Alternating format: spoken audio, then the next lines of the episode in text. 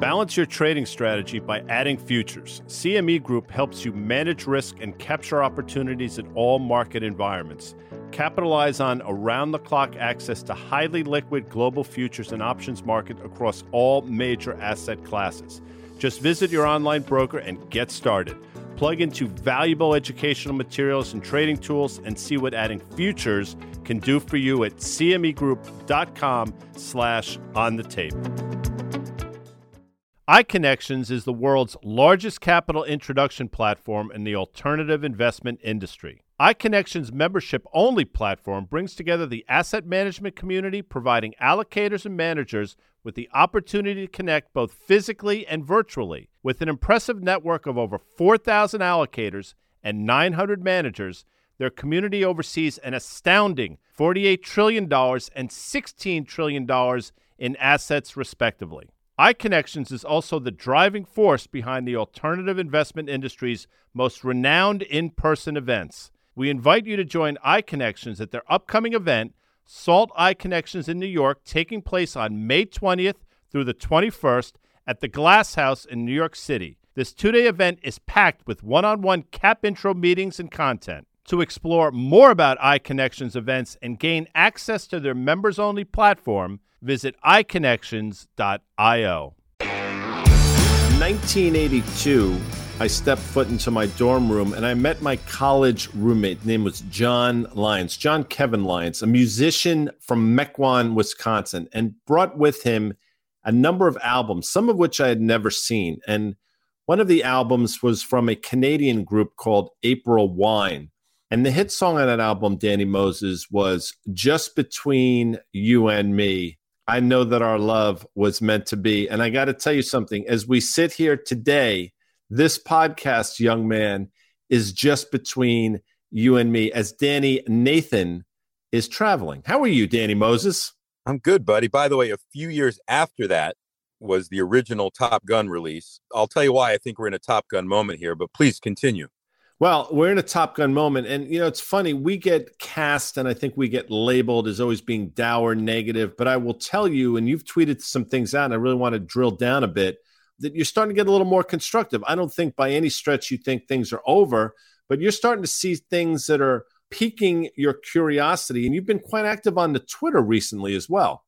I wouldn't say overly active, but I try to pick my spots. But dare I be bullish? I realize now what it must be like on the other side to be bearish and then have all the people that are positive come at you. I tried to be constructive, as we say. And on Monday afternoon, just before the close, just watching the action, I was watching all the meme stocks and all the shit stocks trade down. And some of the quality, it was the day of the JP Morgan update that they gave on their analyst day. And I saw that trade and some other names were up. Walmart started to regain footing. Nothing major. And when you start to see rallies like that in quality names, you start to be a little bit more encouraged when you don't see the shit names rally. And that's exactly what happened in 2000 and 2001. And then the next day, we opened up really down and then we started to come back towards the end of the day. And it, once again, it was quality that led us. Now, yesterday and even today, we can talk about it. Some of the crap has started to rise back to the top again. So I don't think it's as quality of a rally as it might appear, but certainly things have gained a little bit of footing. And so I just made a comment and the people came at me. Maybe you don't understand that JP Morgan has all these derivative losses everywhere. I'm like, I understand the banks, my man. I get it. So anyway, just funny to see how dare I come out and step my foot into any type of bullishness. I've learned it over the years when you can piss off everybody at the same time, which I somehow managed to do, I think that suggests you're doing it right. And again, everybody wants to cast you. And when they see a guy like Danny Moses turning bullish, if they're still bearish, they're like, how dare you? And it doesn't fit their dogma. And I'm not suggesting it's anybody here in this audience or on the tape, but I know that it happens out there as well. Everybody feels you're in this foxhole together with them. And what I'll tell you, folks, is I'm more than happy to be in the foxholes. But when I see things change, trading is fluid, the markets are fluid, things do change. I'll say this I don't think this sell off that we're in the midst of is over by any stretch of the imagination. But when I see an S&P 500 that traded down to 38.10. You know, Danny, I've been talking about 37.50 seemingly since the fall. What I like to say is that's close enough for government work. And now it's incumbent upon the Bears to prove themselves, and they can't seem to be able to do it at these levels. I think you're probably going to get one of these, again, face ripping rallies, especially as we find ourselves into a long weekend holiday shortened week next week. Markets tend to sort of levitate in that environment. And I think that's exactly what we're about to see. Guy, please don't categorize me as bullish. God forbid. No, no, no, no, no. But you understand what I'm saying. I mean, even if there's not a hint of bearishness for you, that is bullish. Here's what it comes down to. And I'll go back to my Top Gun reference here since Top Gun Maverick is coming out this week and probably the first movie that I will want to see in the theater in, in I don't even know how many years. Anyway, the whole idea of this soft landing. I think of Cougar, almost got shot by the MiG trying to bring in the plane on the aircraft carrier and the way he landed that thing. I don't think there's a quote soft landing here. I think people want to believe. I think this rally, this follow through today is a little bit about the soft landing with the Fed minutes. They came out, look back weeks ago, and you can cherry pick what you want from it, but we can pick those apart now if you would like. But I think people are hopeful that you're getting this. Oh, maybe the Fed's going to only go 50 one more time. And maybe that's the case. I don't know. But I do not believe there is they can orchestrate a soft landing here. But that is what I think is going on in the markets right now. Well, what's interesting is Cougar got spooked by that MiG pilot who lasered in on him, had him in his crosshairs, as they say. Obviously, he wasn't going to shoot, he was just trying to scare him. Tom Cruise knew that intuitively, but Cougar didn't. I will tell you, Tim Robbins, who played his RIO in the beginning of the movie, that's what they call it. He obviously saw that Cougar was spooked. Tom Cruise, much to his credit, came back about to land his plane on the carrier said, you know what, I got to go back and see what's up with Cougar. They flew in together. Amanda Diaz doesn't know this because she's never seen the movie. He was able to land the plane Cougar, but I got to tell you something. It was pretty scary getting there back on deck. And I think that's what you're saying. Maybe they will land this plane at some point, but getting it onto the hard deck, as they say, is going to be really problematic. Yeah, I think Tim Robbins' quote was, "We got a little problem up here, Mav. That Mig really screwed him up." And I think this market has really screwed people up. And one more Top Gun reference, and then I'll be done with this for the week. But the other quote from Stinger is your ego's writing checks your body can't cash. I'll just give that to Elon Musk for now. We can move on from there, though, guy. I want to talk about that, but you know, in terms of the Fed minutes, and I have you. It's just you and I here, which is great. Just you and I. Just you and I. That's a nice job by you. Thank you. You probably haven't thought of April wine in forty years, but that's neither here nor there. No, you look at the Fed minutes, and you're actually one of these people that actually read the Fed minutes, and you go through, and they're actually doing some things that I think they should be doing. But again, it's not going to be a straight line to getting there. And one of them is mortgage backed security. So maybe you can speak to that. That's exactly right. And don't think that Wall Street doesn't always know what's coming. Why were mortgage backed securities widening out? Why were the spreads on mortgages or mortgage rates, let's just keep it simple, going up so much, much higher than what US Treasuries were? We know they've been a buyer of these assets. So the anticipation of them not being there made them widen a little bit and credit got a little bit worse. But I'm not shocked to see that news considering what we've seen with mortgage rates go. So effectively what they're saying is they're going to start to basically roll off 30 billion in treasuries and 17 and a half billion in mortgage backed securities starting June 1 and then accelerate in September. But they went out of their way to make the comment, hey, guess what? We may just sell some mortgage backed securities also on top of that. And the reason that would be, Guy, is because rates have moved so high that prepayments of these mortgages have slowed. And the only way to potentially unwind, I think, a lot of that on their balance sheet is to actually outright sell them. So I think that may have led to some of these mortgage rates moving higher. And now with Treasury settled in here, we're in this, as you call it, into the holiday weekend, shortened week next week, this little bit euphoria. Okay, 10 years hanging out around 275, two years steadied here at 245. That's a 30 bip. In the world of what we've seen, that's pretty steep. That's quote normal for now. Things are just feeling okay to dip your toe back in the water. And that could last a little bit longer. We can go into some of these company specific issues, but I think that's kind of what we're seeing here. So that was my takeaway they're obviously going 50 basis points. They have to maintain credibility. And I think then the Atlanta Fed, Bostic came out and basically made a comment that, hey, maybe we'll go 50 50 these next two and then take a deep breath and look. And I think they're as shocked as anybody that we are starting to see slowdowns already occurring, whether they were already occurring without the Fed. The Fed's only gone 75 basis points. So maybe things do come down a little bit sooner. So. Well, I know you talked about it last week, but I think in terms of Walmart and Target specifically, and again, just just my opinion, I think they were just an operational thing from both of those retailers. They just operated extraordinarily poorly. And what I said on Fast Money after the Walmart earnings release, I said Doug McMillan will never admit that the CEO of Walmart, but he is praying that Target comes out and says something similar tomorrow because then at least they're sort of in the foxhole together, using that analogy from earlier. And that's exactly what happened. But with that said, just operationally, they couldn't have done much worse. So I think that's Walmart Target specific because this week we saw completely different quarters out of names like Dollar Tree and Dollar Gen. So it's not an indictment on the consumer yet, but I do think that's coming. And to your point, when you see 30 year mortgage rates get doubled in the course of a month, month and a half, I mean, there's nothing normal about that. And I'll say this as well, because you've mentioned this. People think that 10 year yields going lower is somehow bullish maybe to a point, but it's going to cross over from being bullish to being extraordinarily bearish. And one thing that I've been saying on market call here on the tape is there's going to be a flight to quality in the form of bonds, which are going to take yields lower as this market continues to lose its footing. And that, my friend, is not bullish. No, it's not. But like I said, I think it's a deep breath moment, a reset that's been going on. But I want to talk about another retailer which came out, which I think is really interesting, which is Macy's. So I think after the anticipation, after what we saw, to your point, in the WalMarts and the Targets and the Kohl's of the world, there are very low expectations to what Macy's was going to do. And let's go back several months ago. We talked about Macy's when it made its run from 20 to 37 on what was a cleanup of inventory, but lack thereof of inventory, and an okay quarter, but we all agreed it overshot. Well, it retraced all of that back to below 20. I think it was under 18 before today. And now we see the quarter come out, but the quarter was actually very telling. So people are actually going out into the malls or into the stores more. Okay, one. Two, tourism came back. So they said that they had a lot of visitors from Europe and Latin America that came into the flagship stores. Three, the segment for Bloomingdale's for Macy's was very strong. So the high end consumer was good. Four, they had a huge rapid growth in their credit card division. What do I mean? People probably came into the store for the first time in a long time, saw this, I can get 20% off when I sign up now, and they went and did it. That's great for short term. We'll talk about what that might mean for long term, but piece back that quarter they had a huge earnings boost, not huge, but 10%, I want to say, just from their credit card division. No bad debt per se, so that's good, but just growth, I think, from volume from there. And then the categories of which they had, they have a lot of inventory now, but what they said was they're seeing people come in to buy leisure wear or dressing up for weddings or traveling. And that's consistent with what's out there. So I give them credit. Great quarter. And the other thing is that they cleaned up their balance sheet which is what you want to see. We talked about before. Can you own companies that have a lot of debt? Well, they extended their maturities five years. So good on them. Buyback. So they got their shit in the house in order, so to speak. But it was really interesting because the expectations, I think, had gotten so low. And I'll close this with this is why there's always buys out there. And I hadn't been paying attention to Macy's, but had it gotten to 17, 18, the risk reward was probably to be long into that print.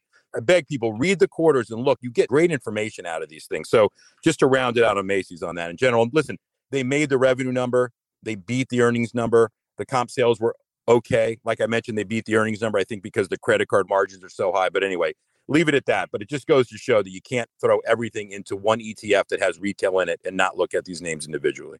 No, and I think you're exactly right. And it's interesting. The market took Macy's down, I think, exactly to the levels you talked about. I think it got it down to almost 16 bucks or maybe a little below 16, probably in the wake of Target and Walmart, people were saying, you know what, we got to get out of these retailers. Look at the disaster that Target and Walmart is. But then you saw what Nordstrom said to your point about Macy's. And again, this is after the fact, a posteriori, as they say. But if you go back and look at Nordstrom's, this quarter out of Macy's makes a lot of sense. I'll say this as well. The current levels we find ourselves at in Macy's, this $23 level, takes us back to where? beginning of May. So it's extraordinary how you go from 23 to 16 back to 23 all in the course of a few weeks. Again, not in my opinion, a symbol of a pretty healthy market, Danny. Yeah, and just to round that out, it's evident that e-commerce sales growth rate were slowing. Macy's, I think, does about a third of their business online. It did grow a little bit, but they're benefiting from people actually going into the store. So that confirms what's happening with Amazon, certainly what we saw on e-commerce there are other things that are encouraging as well. Again, not to paint ourselves in a certain corner, not to be dogmatic. Broadcom VMware. Now, listen, I'll say this about Broadcom or Avago, whatever they call the company now. Uh, the symbol there is AVGO. They're a serial acquirer over the years. Go back and look at all the acquisitions they've made. So it's not out of the ordinary. But in this environment, for them to be a deal like this or to talk about a deal like this for VMware, I think that's going to quell some of the fears that some of these market participants had. Because I got to tell you something, if they didn't have visibility or if they didn't have some degree of confidence, you never would have heard anything like this. Listen, to see a $61 billion deal out there, one of the larger deals we've seen recently, other than the fake Twitter thing that's been going on with Tesla.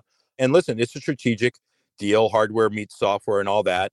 I'm kind of shocked, actually. I'm sure that the ARBs are already in there, but it is trading at a pretty good discount to the announcement, whether they believe it'll be blocked by the government or whatever. But there's a shop in there, I think, for 40 or 50 days that VMware has the right to go potentially find another suitor. I don't know if that's going to happen or not, but certainly in the era of trying to find good longs out there, if anyone thinks that deal's going to close, I believe it's a pretty good spread. But again, between the European regulators and US regulators, I'm sure it'll get hung up.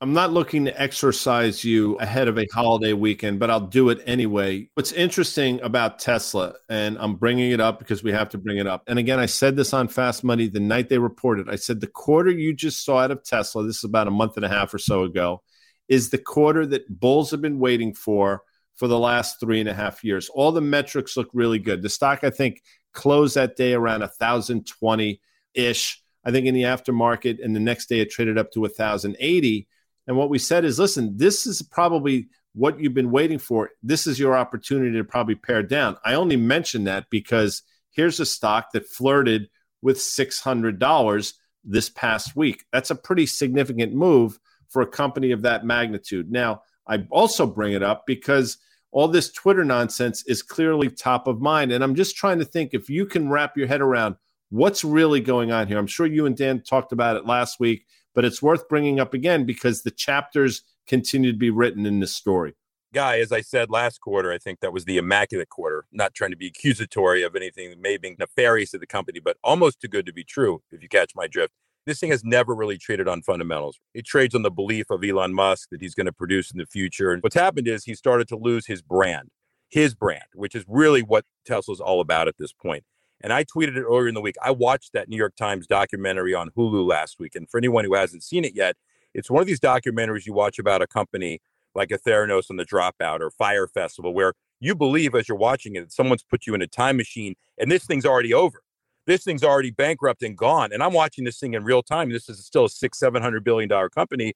And just to, what it was was about how you sell full self driving when it doesn't exist. The people that have died, the belief that this product actually worked the whole idea of gathering all this data information out there that they can use for full self driving later and all these gigabytes of information that they never could have even practically done. And then having these clips of Elon Musk on stage at various times where he's actually saying, we'll have autonomous driving in a year. That's 16, then 17, then 18, then 19. So forget about the stock for a second. Just as a company and as a leader, I just don't get it anymore. So eventually, this cult thing will fall apart, and whether it becomes a fundamental story. And listen, guy, we'll go into some meme stocks in a second.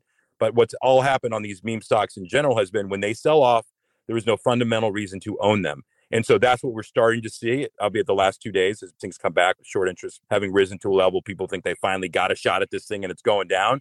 Of course, it hasn't happened. But eventually, you got to buy this thing on fundamentals. If his brand keeps deteriorating, that's a lot lower from here. Yeah, I agree with that. And listen, you got to give credit again to Michael Burry, who was this time last year, or maybe it was June, July, but it was definitely around this time last year where he came out and basically started talking about his thesis for shorting the ARK ETF and for shorting, I believe, Tesla at the time as well. And it's extraordinary. Usually, and he will say it, he's early typically. Well, this time he was spot on. His timing could not have been better. You look at where the ARK ETF topped out around that same time. It's fascinating I only bring that up again. It's got nothing to do with Cathie Wood, but yet again, you just see one by one these names that she has really hitched her wagon to just get taken out to the woodshed. And it's fascinating to watch how it's almost impossible to be as wrong in certain names as she's been. Now, three, four, five years from now, we might be singing a much different song, but we don't work under those time frames. We work in a much shorter duration. And it's just been extraordinary to watch real time what's been going on. And one of the things that I've said, and I'll say it here again, the only thing innovative about the ARK ETF are the guys that created the inverse ARK ETF, which I think is fascinating. Now, Danny Moses, have you ever been to Dublin, Ireland? I have not. I have, and I was just very close to it because I was in Scotland. But yes, I have. It's a fantastic place. I need to get myself to Ireland. Well, I mentioned that because there was a band that came out of Ireland, I want to say in the late 1960s, 1969 to be exact. Name of that band is Thin Lizzy. And one of the songs that they made popular, Danny, was The Boys Are Back in Town. I mention that because right before my very eyes, over the course of the last three weeks, GameStop, which had been left for dead around 80 bucks, has now rallied 50, 50%. So clearly, those boys are back in town. So it's funny. I track a lot of these names, as you know. I've been shorted at various times no one will probably believe me, but I'm not shorted right now. I just actually bought some puts in it today. But it wasn't going down with the AMC's and the Carvanas and the Bed Bath and Beyond. And there was a reason. So I called Porter Collins in the morning yesterday and I said, I'm just curious, what's your borrow rate on GameStop if you're short? He looked it up. He goes, it's 92%. He hadn't looked. And I'm like, hmm. I started to go around Twitter sphere and I started to look. This was, I'm not going to say an orchestrated short squeeze, but the longs obviously called their stock in. For people out there, you can lend your stock out. So if you're long GameStop and you're getting paid a rate of 92% a year, if the stock stayed flat, you would make 92% in a year from just lending it out. I want to make people understand that, which is why it can't last for very long because everyone would be dumb not to lend out their stock. But here's what's interesting about this particular name. I started to think about it. What was the name that the SEC, all the documentaries that were made, that Rebecca Jarvis Harford made, it was GameStop. The regulators are watching this name. So if I'm a broker and I'm Goldman Sachs or JP Morgan or Morgan Stanley, that name is top of my list. Hey guys, be very careful. When you lend out this stock, you better make sure it's not a naked short. You better make sure that it's accounted for. So I believe combination of the prime brokers tightening the reins, and they should not lend out anything. Just that name being watched, I think that's what's adding to this fuel to the fire. That's temporary in nature, and they're going to be reporting earnings coming up here. And I can't imagine that it's great. It may not matter. So, yes, guy, this is a stock that's not trading on fundamentals just technicals, and I'm watching it and I'm re-engaging here. There, another Top Gun reference. I am re-engaging, Mav. That's right. Well, if you recall, I know Amanda Diaz, by the way, our crack producer, along with Nick, she has never seen Top Gun. I can't even tell you how problematic that is. But funny thing, Tom Cruise, Maverick, did not want to engage. He saw that dogfight going on at the end of the movie, and he was just not getting into the battle. And then he just kept saying, Talk to me, Goose, talk to me, Goose. And finally, I think the voice must have manifested itself in his head. He engaged, shot down a few MiGs. The rest is history. Kazansky goes on to be an admiral. Tom Cruise apparently goes on just to continue to be a fighter pilot.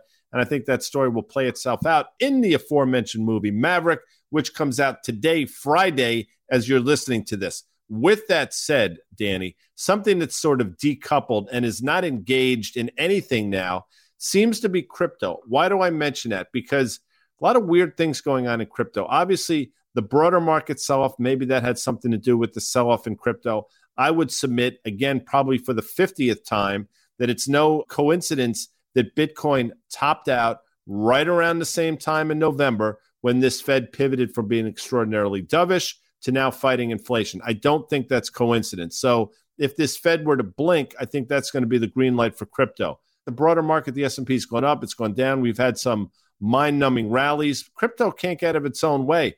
I mention that because you've obviously taken notice that some decoupling is going on. And I don't know if that's a good thing or a bad thing, but it's happening right before our very eyes. I think the retail owned portion of crypto, so the non diamond hands, has sold off. We had the Luna situation. We've had a lot of these other DeFi tokens blow up. There's been billions of dollars that has been eviscerated with no recourse for any of these investors. And That's permanent. So you've lost those people's ability to engage. What's interesting to me is I was always watching crypto as a proxy for just retail fervor, let's say, in the market, just on the margin. So it's interesting. We've had a nice market rally this week, and Bitcoin, I never had to read those charts because it's a continuous 24 hour crap that goes on. So under 28,000, we're back above 29. But you would think with this rally off of the lows that we've had in this market that without looking, you would have said, Bitcoin's probably at 33 or 34,000 and Ethereum's at 22 or 2300. That's just not the case. So I feel like if I'm looking at the market overall, another constructive sign, forget about crypto for a second. I think you don't want the stock market necessarily tied to crypto. There's certain names like MicroStrategy, which won't ever escape that correlation. But yeah, so that's what I was watching. And so I think that actually is another healthy sign for equity investors, if that makes sense. No question about it. I mean, I do think that is probably an encouraging sign without question. And here we are trying to bring up some other encouraging signs. And I'll say this whether you like it or not, the financials have bounced. And maybe the sell off we saw in financials, just in terms of a trade, gives you enough runway to be in these things for the next few weeks. I will say this I do think there's another leg lower in the broader market. I've been pretty steadfast there. 37.50 first stop. We got down to 38.10. I thought we bounced. We're bouncing. But I think the overshoot will take the form of 3,400 to 3,500. By the way, levels that David Tepper has talked about as being interesting if and when they get there. I'll mention this, though, because it's important. Porter and Vinny have done an extraordinary job. They were on this early. You were as well. But energy continues to be a story. And I mention energy because it's clear when you look at the data here in the United States that things are slowing down. This is not political, just reading the tea leaves, things are slowing down. One would think, given the huge rise we've seen in the commodity, that would take some of the wind out of the sails, not least of which, obviously, the zero COVID policy in China should also be a tremendous headwind, and it's not. That to me is a little concerning. There's something going on in the energy market, specifically crude oil, natural gas, heating oil, all the products that are concerning. Again, it's not out of control yet. As we sit here, WTI is about $110 ish, gotten off the mat from that $93 level. But I still think energy is in play here. And at a certain point, Danny, and I think you may agree with me, it'll be good for the market until it's not. At what point do we find ourselves there? If you want to make a play that this is going to be a soft landing in this economy, the Fed's going to thread the needle then you got to be bullish on energy because that's basically saying that the consumer is not going to go by the wayside and you're going to be flying on planes and still here. So I think it's still probably underowned. People are going to have to accept the fact that you're going to have to put a lot of capex into this industry before you can solve some of these issues or alternative forms of energy out there. So I still think there's room to go here. And you start to look at some of these names and a Peabody and things like this, and you start to realize where these things trade. Every day that goes by, that energy stays higher, natural gas stays higher, is a new input day into an earnings model of what these stocks are going to look like. And it becomes, you can ignore it for a while, but then you can't. So I think it's probably these things are a must own in some percentage in your portfolio. Yeah, I agree with that. And listen, I would submit that crude oil can trade sideways now for the next few months, and sideways being anywhere between 105 and 110, for lack of a better, in WTI. And these stocks can continue just to sort of levitate on the back of that. Any increase in the price is obviously going to create more of a tailwind. But even again, if the commodity goes sideways, even slightly lower, these energy stocks can continue to go higher. Yeah, that. And while Dan's not on this thing, we can talk about gold a little bit. But again, gold to me, risk reward is also it's acting fine.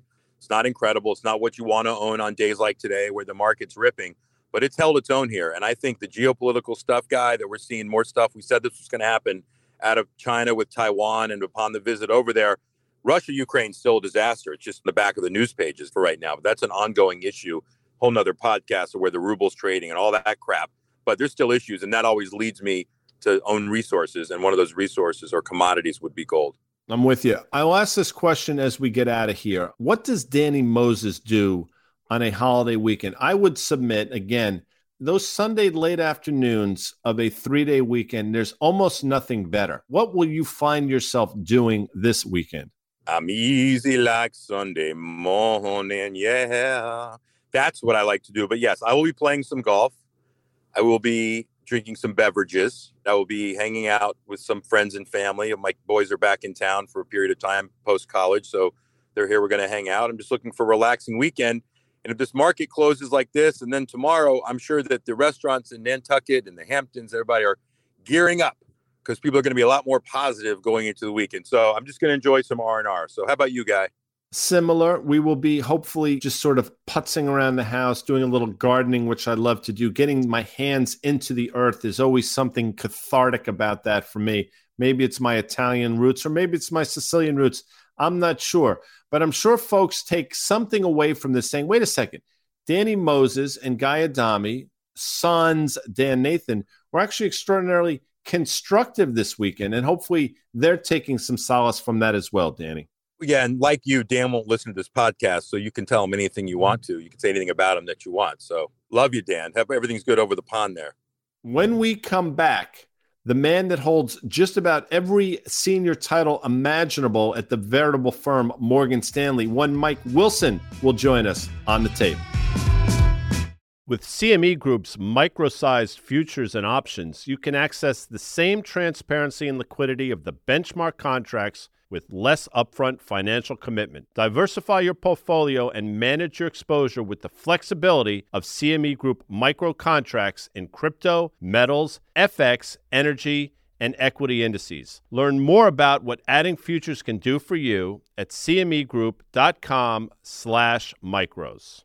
iConnections is the world's largest capital introduction platform in the alternative investment industry iConnections membership only platform brings together the asset management community, providing allocators and managers with the opportunity to connect both physically and virtually. With an impressive network of over 4,000 allocators and 900 managers, their community oversees an astounding $48 trillion and $16 trillion in assets, respectively. iConnections is also the driving force behind the alternative investment industry's most renowned in person events. We invite you to join iConnections at their upcoming event, Salt iConnections in New York, taking place on May 20th through the 21st at the Glass House in New York City. This two day event is packed with one on one cap intro meetings and content. To explore more about iConnections events and gain access to their members only platform, visit iConnections.io.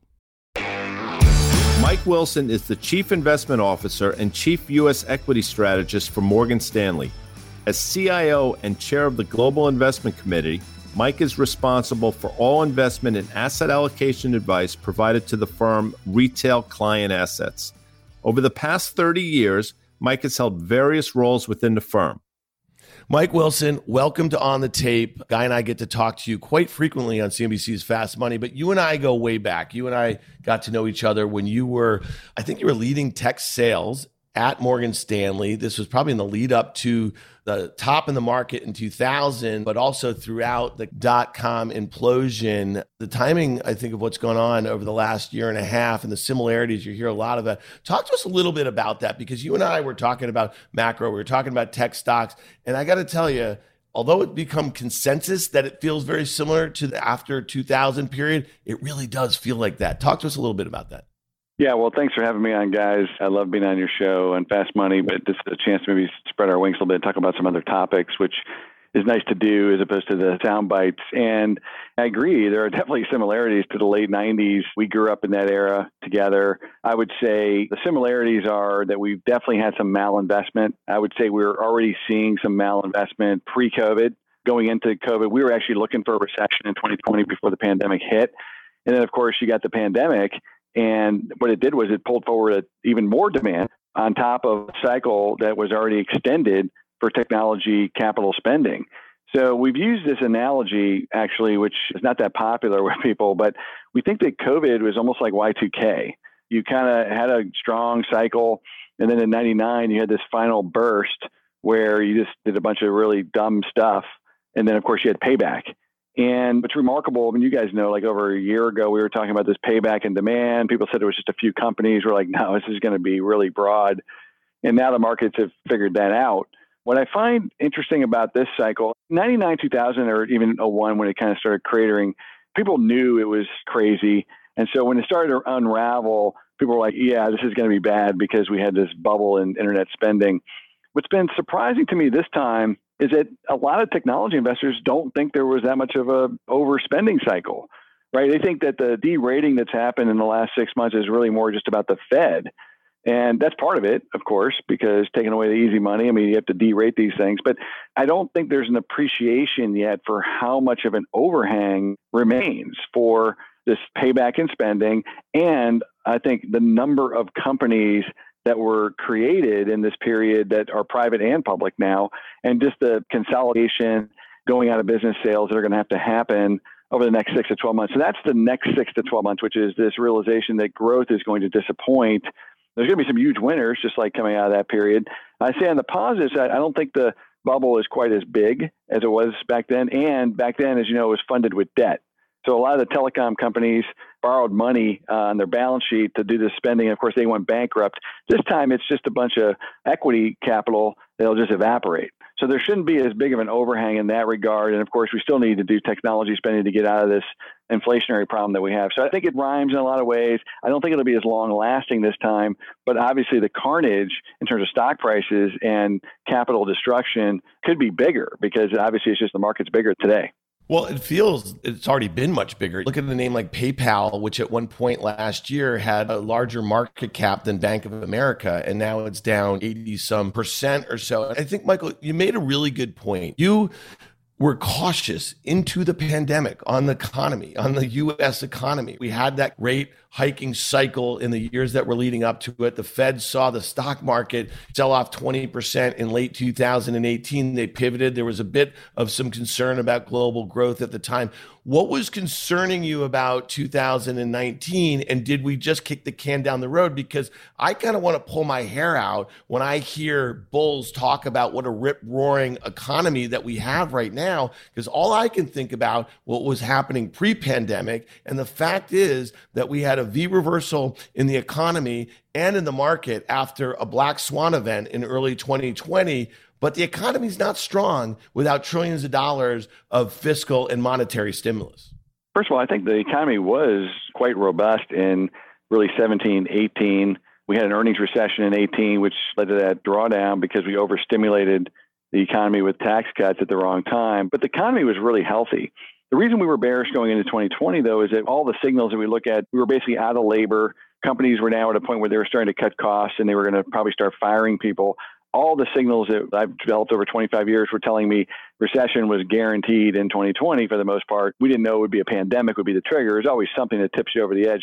I would argue, go back, not to belabor the point, but I would argue that remember we had the credit crunch and the energy patch when oil prices collapsed in, I think it was February of 2020 that's when the credit markets kind of blew out. I think that alone would have tipped us into a normal recession. And then we would have had a more normal recession where we didn't have all this funny money. It would have been, yeah, the usual stimulus, but it would have been crazy with the pandemic. And we were actually fortunate. We caught the low on that pretty well. We actually were very bullish in 2020 and then half of 21 on the idea that this stimulus was going to generate this incredible operating earnings leverage. And that's exactly what happened. In fact, it even exceeded our expectations. Inflation is actually good until it's bad. And going back to your question, I think that COVID essentially wrecked the economy in many ways because obviously supply chains were disrupted probably permanently. Labor forces were essentially permanently disrupted when we sent people home for two years, you break it. And then we overstimulated on the demand side. People make the case how did COVID add value to the economy? It didn't, it destroyed value, which is why we've been pretty adamant about the market going back to pre COVID levels. We got to go back to the starting point and then we'll go forward. We'll, have, we'll probably have a normal recession, kind of cleanse the yard a little bit, and then we can have a more normal recovery, and that's going to take some time. We're going to get into your bear case, your base case, and the bull case in terms of levels and stuff. But for you, Shakespeare fan, Henry IV fans, heavy is the head that wears the crown. And you sit on top as chief investment officer of almost $2.5 trillion worth of assets at Morgan Stanley. It's a remarkable number when you think about it but I'm sure you obviously have a pretty robust team with you as well. Can you speak to how that day to day work goes? Because your work is incredible, but it's obviously a team of people helping you along the way. I do wear two hats here. I'm a U.S. equity strategist. This is where most people know me in the public light. We talk about that on your show and the media. Everybody wants to know what the S&P 500 is doing. But my other hat, which is the hat I wear with a lot more care, is I'm looking after it's actually four trillion dollars of retail assets and acting as a fiduciary to guide asset allocation. And that team is quite large.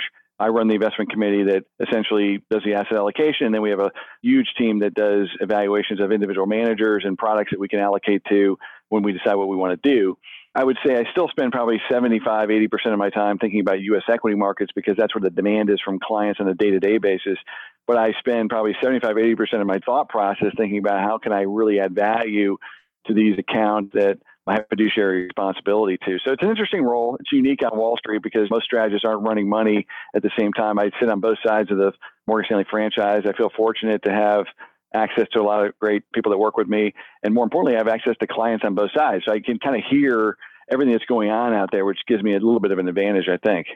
Yeah, and I would say, just given the uniqueness of that role, you're not just a marketing person, which a lot of those strategists tend to be. You're doing some deep qualitative work, some deep quant work, but the fact that you're actually using your work to help inform allocations on that client capital, I think is really interesting. So, Guy just mentioned it. Let's talk about it. You had a note out earlier this week talking about a bear case of 3350 in the S&P 500, 3900 is your base case. We're basically right there right now, and that would be the S&P down close to 16, 17% on the year. And then your bull case is 4450, which is well below the all-time high, made just around 4,800 in the first week of this year.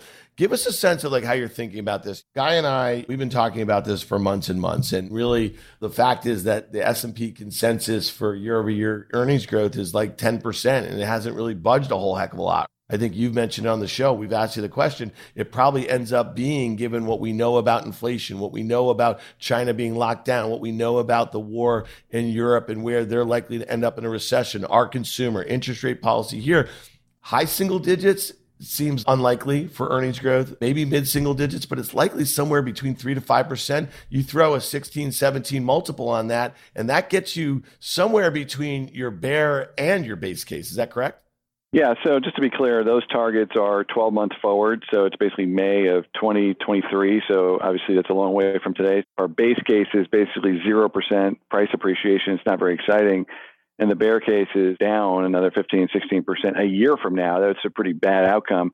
So let's just talk about that. Our base case scenario, the fire and ice call that became popular, people followed, the fire part of that's played out, right? The Fed is on the job now. They probably actually guided to more hikes than they're going to be able to achieve. So rates are probably already topped and the multiple destruction has happened for the most part. The problem now, though, is that we have an earnings risk, right? That's the ice. And that's really starting to play out now with Q1 earnings. Not to diverge too much, but probably the biggest change in the last six weeks is that the institutional clients I speak to, a lot of the growth managers have really pushed back on this idea about a growth slowdown until recently. So now a lot of growth managers in the technology space are actually starting to acknowledge that, you know what, actually there is going to be some earnings risk here. That's a real sea change. And I think that's why the market's become heavier. We're not seeing people willing to stand there and step in as much because they want to see the revisions happen to the downside. So our base case, going back to our own outlook, we think forward 12 month earnings growth will be basically zero. That's what our model tells us. It's been pretty good. It's not exact, but you know what I'm saying. The problem, though, is that doesn't assume any economic recession. That's just margin degradation, payback in demand, headwinds from the Fed tightening that's already happened. And so that gets you to sort of no growth over the next 12 months. And we have the same multiple. So we think there's going to be an overshoot this summer to the downside as the multiple gets in front of these earnings cuts. And we've put out 14, 14 and a half times with a 400 basis point equity risk premium, real rates at 275, fine that gets you to 3,400. So that 3,400 number, how I work, I'm maybe a little different. I get kind of regimented on these frameworks. I don't flip flop a whole lot. 3,400 is the number for me. Sometime in the next two to three months, as the numbers come down, or the multiple gets in front of that. At that point, I probably would get more bullish on the index because then you have upside to that base case. Here's where it gets tricky. Don't want to get too far ahead of ourselves, but our bear case does assume a recession. And I think next 12 months, Economists are probably like in the 35% chance. I'm probably in the north of 50% chance. We can debate that. Everybody has their own personal view. That would obviously lead to a much more damaging earnings outlook. Earnings probably got to come down to like 200 bucks forward 12 month basis, maybe 210. And then you put a 15 multiple on that because you always overshoot. It's like three grand. That's the recession scenario. I don't know how that's going to play out. Here's the problem, guys. I mean, it's going to be really hard to have a soft landing, in my view, from a markets standpoint, because a recession in the next two years is highly, highly likely. And so the market's not going to really give the benefit of the doubt and do like a 2019 where we have that one more year of time because everything's happening so much faster that's really the trick here. So you're just sort of marching. The faster the recession happens, the more bullish I get on a 12 month basis. It sounds crazy, I know, but think about this way: if you have the recession now, by the time you get 12 months from today, you'll actually be in a full blown recovery. The market can look forward and get excited. Until you cleanse it, it's going to be hard to get that multiple back, and it's going to be hard to get excited about where the growth trajectory lies. Mike, it's interesting. People ask me, and I'm not an economist. I don't pretend to be. I'm not smart enough to be, but people ask all the time, are we in a recession? Are we going into a recession? And my answer typically is, and maybe I'm wrong to answer this way, but what changes if we are in one or what changes if it happens? In other words, we could be in the midst of one now. I'm not sure, but people hear the word and then all of a sudden the label sticks. What changes in corporate America if we're in one or if we're about to be in one. Does that make sense, that question? Because, you know, I struggle with it. Yeah, I mean, that's exactly the right question because in the absence of a recession, nothing changes, which means what? Margins continue to erode.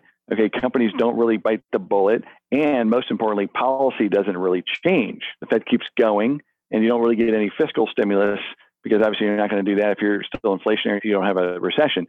By the way, a recession can only be defined one way. Okay, there's all this gobbledygook about what a recession is. The only thing that matters is labor markets. So you can't have a recession unless unemployment goes up by a couple hundred basis points. So what's going to change, guy, is in a recession, what's going to happen is what are companies going to do? They're going to fire people. Now, I'm a humanitarian like anybody else, but I'm also a markets guy.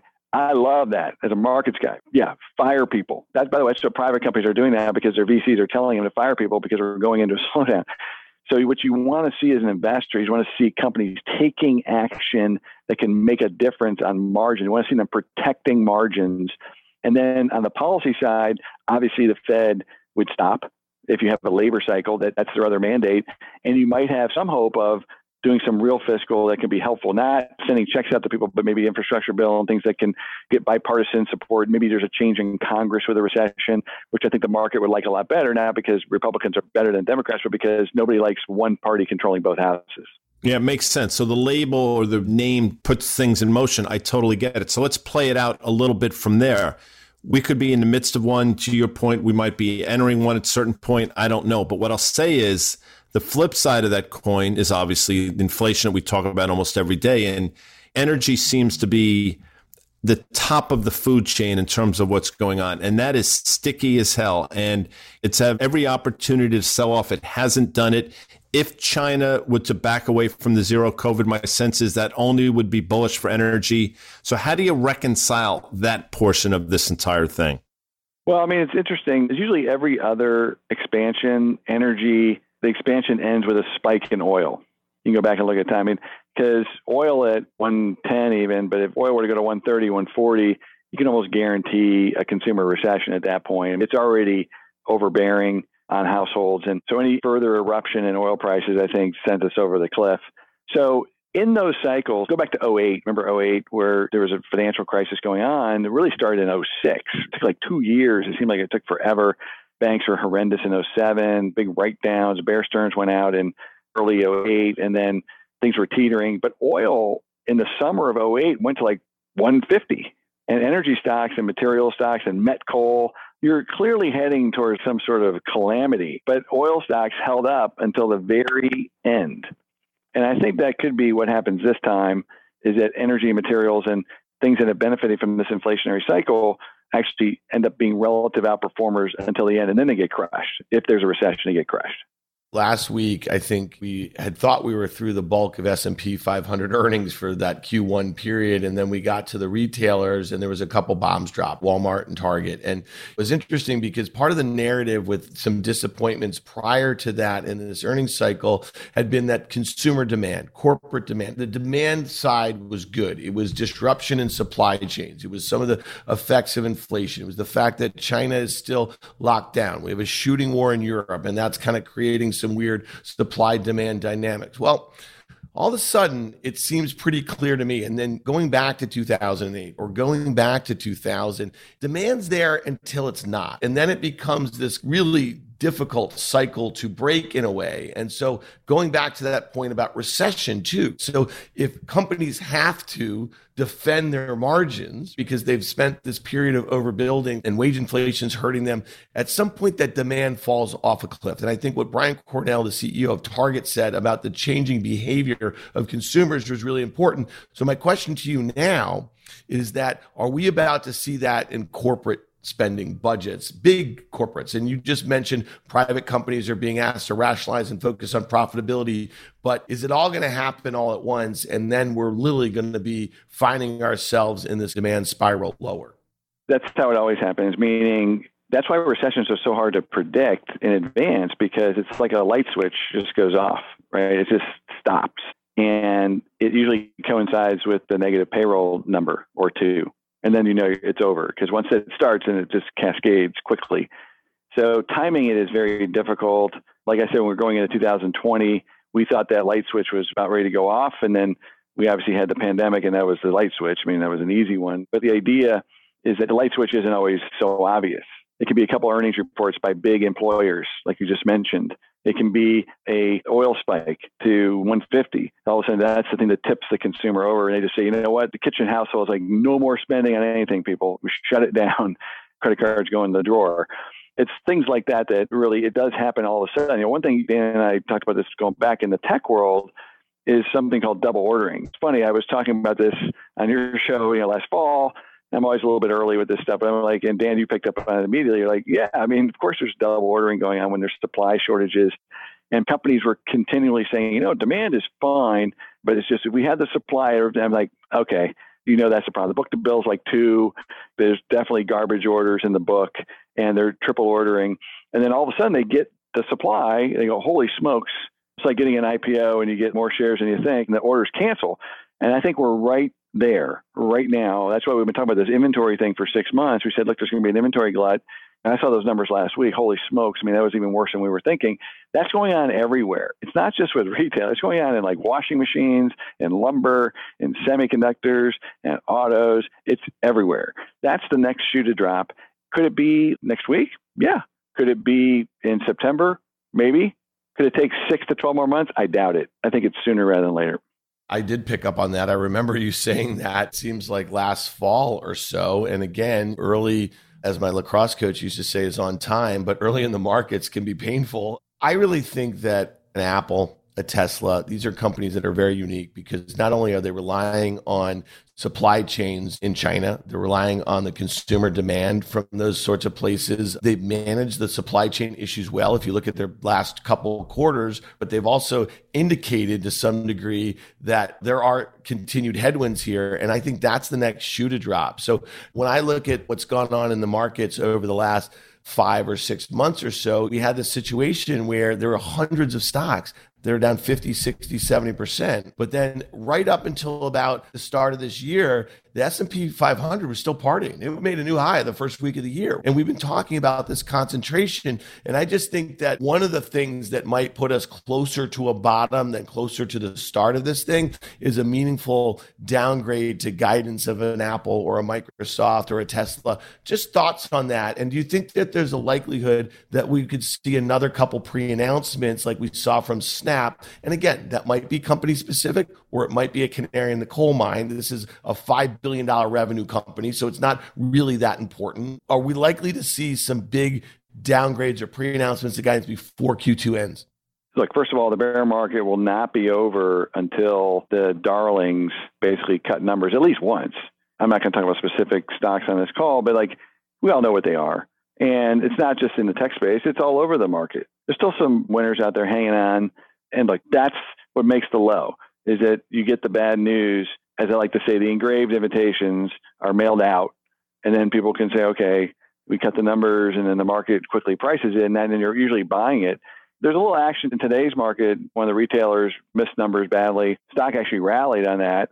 You want to see that type of activity more broadly. I think that's a one off. I'm not calling the low today, that's for sure. But I think we need to see that type of activity where we go through a barrage of earnings cuts across all sectors and some of the darlings especially, and then the stocks react positively. We're a long way from that. One of the things I've been concerned about, Mike, and I don't know if it's justified or not, and I've been saying this for the last couple of years, is the volatility in the bond market. I've suggested again, whether correctly or not, that US 10 year, 20 year, 30 year yields, the security around them should be the most liquid asset in the world they're trading like $150 million biotech stocks. And it doesn't make a lot of sense that we see 10 to 15 basis point moved almost daily. Should that be a concern, or am I just sort of making a lot out of nothing? No, I mean that was the first part of our thesis for this year was that the bond market was mispriced, cost of capital was too low. The volatility in the bond market has been literally off the charts, as you mentioned, and that's just not healthy. So why is that happening? It's happening because the Fed is pivoting in a way that nobody expected two years ago. They've never done in most of our careers. Jay Powell's talking like Paul Volcker. It's like, whoa, who's Paul Volcker? Holy smokes, we're used to Ben Bernanke and Janet Yellen. You know, where, where did this bad guy come in here? So, yeah, it's a complete upheaval of the environment that we've existed in for a long time.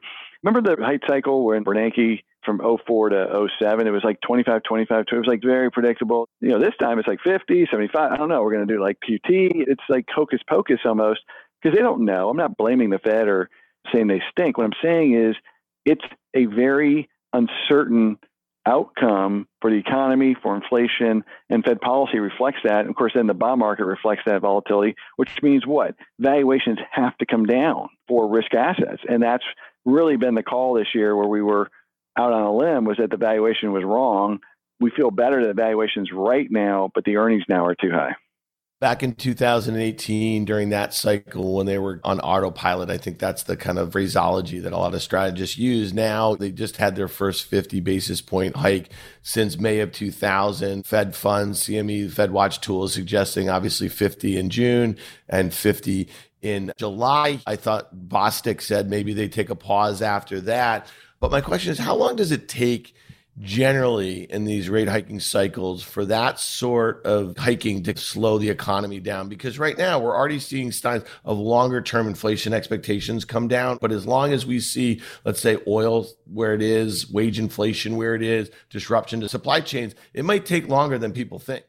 I think the fed has already promised more than it's likely to be able to deliver not because they're going to chicken out or they don't know what they're doing but because to your point, the bond market has already done the heavy lifting. And I'll just give you one easy example that everybody understands, which is mortgage rates, 30 year mortgage rates are up 70%, 70% since January. And that's why mortgage applications have plummeted, why the new home sales were very disappointing this week. I mean, new home sales are now back to the post COVID lows. Okay? There's one thing that's more determinant of economic growth it's the housing market. And if the housing market is going to really come to a halt in terms of transactions. Forget about price. Transactions that's the velocity of the economy really slowing. So i think this stuff generally works with about a six month lead time maybe 12 month lead time and we're already seeing the impact only four months lead time. And you could argue the fed started tightening last fall with their jawboning that really kicked in in january so it's now meaning the economic impact of their actions is being felt right now. We're going to talk about what can go right because that's important. We get labeled sometimes, Dan and myself, and Danny Moses is sort of always being pessimistic or half empty. Maybe that's true or not, I'm not sure. But let me ask you this in terms of some of the things that are out there potentially on your radar screen, I think, in my opinion, China, Taiwan, has to be pretty high on that list. Do you factor that in at all? And let's just play it out for the sake of playing it out. If something were to happen there, what does it mean for the markets? Our view is that we don't think anything's going to happen there imminently. We don't have any great inside information, but there's enough going on around the world that seems unlikely they want to create another problem. It's unnecessary. I mean, there's a little bit of saber rattling by the U.S. to say we're going to defend Taiwan, but there's no urgency to do anything irrational if something were to happen there, like an invasion, that's not something going right. That would be catastrophic, I think, for the global economy because semiconductors are effectively the new oil, even more important in many ways. So I don't think that's going to happen. It's not really on my list of things to be worried about right now. On the other side, I would say what could go right is maybe there's some sort of a stalemate in Ukraine. Maybe there's calmer minds relief here. And um, that's something that I think could be good in the short term. I mean, it's still going to be a problem area for a while, but it's something short term we could look forward to. Yeah. So on that side, I mean, listen, things feel pretty bad right now all around. We have a shooting war in Europe. We have large parts of China still locked down. Our country has a COVID wave. Things are just really not back to pre-pandemic life that we knew it at the time. And we do have a slowing economy. We have interest rates that are rising. We have a stock market that for the first time in a while is down and doesn't really have tremendous prospects for going back up. You throw the housing thing in there too, the negative wealth effect from that, from a consumer that's coming off this fiscal high, right? When they didn't have the ability to spend. It seems like we could be in this for a little bit. All that being said, Mike, going back to where we started this conversation, I came into the markets in 1997. The dramatic run up in the last five years of that decade was like nothing that anyone had ever seen in that time span. And then the next couple years of the unwind was probably equally as eye popping. So here we are now. Forget the market crash in the beginning of 2020 because monetary and fiscal took care of that and then some weird dynamics of the pandemic. But right now, the way I'm looking at the destruction in equity value over the last year and a half with hundreds of stocks, there's got to be some gems out there, right? If you could take a long term view, my view right now, and I've been saying it on our pod for I feel like a couple months now, is Qs and twos, right? I want to buy the QQQ. I want to start layering into it. And I actually want to buy US treasuries because I don't think yields are going meaningfully higher. I don't think they're going to be able to run off that balance sheet. I think that we're going to go back to this low rate environment once we get to the other side of this thing that we're on. So I think the leadership will be the Microsoft, the Apple, the Amazon, and the Google the way it was in the last cycle. But then in the QQQ, the NASDAQ 100, you also get the benefit of dozens of stocks that have been more than cut in half. Many are down 80%. And some of them will once again be leaders in five to 10 years. So I'm just curious is that barbell approach that I'm thinking about as I average into this with a longer term view? Just to be clear, I mean, just to let people know, I'm not always a perma bear either. I'm actually quite bullish on nominal GDP growth. This is our whole 1940s analog we've been talking about for a while. And we're in a new structural regime. So I would disagree with you, Dan, I don't think we're going back to the way it was. I think we're in a higher inflationary environment. It's going to be more volatile, but higher growth as well the reason why these big tech companies did so well is because we were in a lower growth environment. They could deliver growth in that world and get a premium valuation because rates were lower. I don't think we're going back to that. That doesn't mean that some of those stocks can't work quite nicely. However, I do think the other side of the barbell, look, we're long rates right now because we think we're going into a slowdown, but that's a trade. I want to be clear about that. But I think the other side of the barbell is actually things in the economy that can benefit from real investment one of the features of the economy in the last 15 years, post the tech bubble and really post GFC, is we've underinvested in just about everything except for servers to do TikTok videos. So what we need is we need real investment across the economy that assumes real risk that delivers productivity gains and a return on capital, right? The days of just borrowing money at zero and buying back your stock and doing M&A and financial engineering, I think that's over. I really do. I think what we need is real investment to get people in better paying jobs, get the distribution of income through the wage channel, higher productivity, higher inflation too, which gives you higher nominal GDP growth. Now, maybe that means a little bit lower multiples, but you can grow through that. Once we get past this cyclical reset, I'm pretty confident that there will come a time in the next 12 months, I don't know if it's six, eight, nine, where I'm going to be probably bullish too early, and I'm going to be getting screamed at by certain hosts about how I'm irresponsible. Just like they said the same thing in March and April of 2020. Not because I always get it right, but because as an investor, you have to think that way. You have to think about what are people not doing right now that is an opportunity. And so that's where I would challenge your thinking. I think what you said makes sense, but I think I would expand that to things in healthcare investment, reshoring. What is that going to create? Investment, dual pronged energy investment in traditional fossil fuels as well as new energy. These types of programs, I think, are really going to carry the day. It's going to be a much broader, inclusive economy than what we've seen in the last 10 or 15 years. You mentioned your outlook is for a year from now. So obviously, May of 2023. And you put out those levels. They make a lot of sense to me in terms of what can go right, what's the one thing that people are underestimating in terms of what can go right? Is it the U.S. consumer's balance sheet, their want to spend, the fact that maybe the leverage is not in the system like it was 12, 13 years ago? Like, what should we be looking for? There's two things I would say. The first one is that don't forget the rest of the world hasn't even begun to recover from COVID yet. There's been no recovery in Asia, even in Europe, emerging markets, nothing. There's still a lot of people there. There's still a lot of income, and they're going to want to recover from COVID. So that's something to look forward to, I think, later this year for sure. The other thing is that people always underestimate this. I don't want to sound like a hokey guy, but like, don't underestimate the United States corporates and consumers' ability to pivot. Consumers are actually pretty smart. They're not dopes. They get it. Like they see opportunity. They're entrepreneurs. They take advantage of situations they know they were on a bit of a gravy train maybe the last two, still taking advantage of working from home. Okay. But eventually they get around to it and they say, okay, let's go now. It's go time. And then I would say corporations are even better at that. They will cut costs. They will invest at the right time and do things that are beneficial to the bottom line. The one thing I'm not optimistic on is government.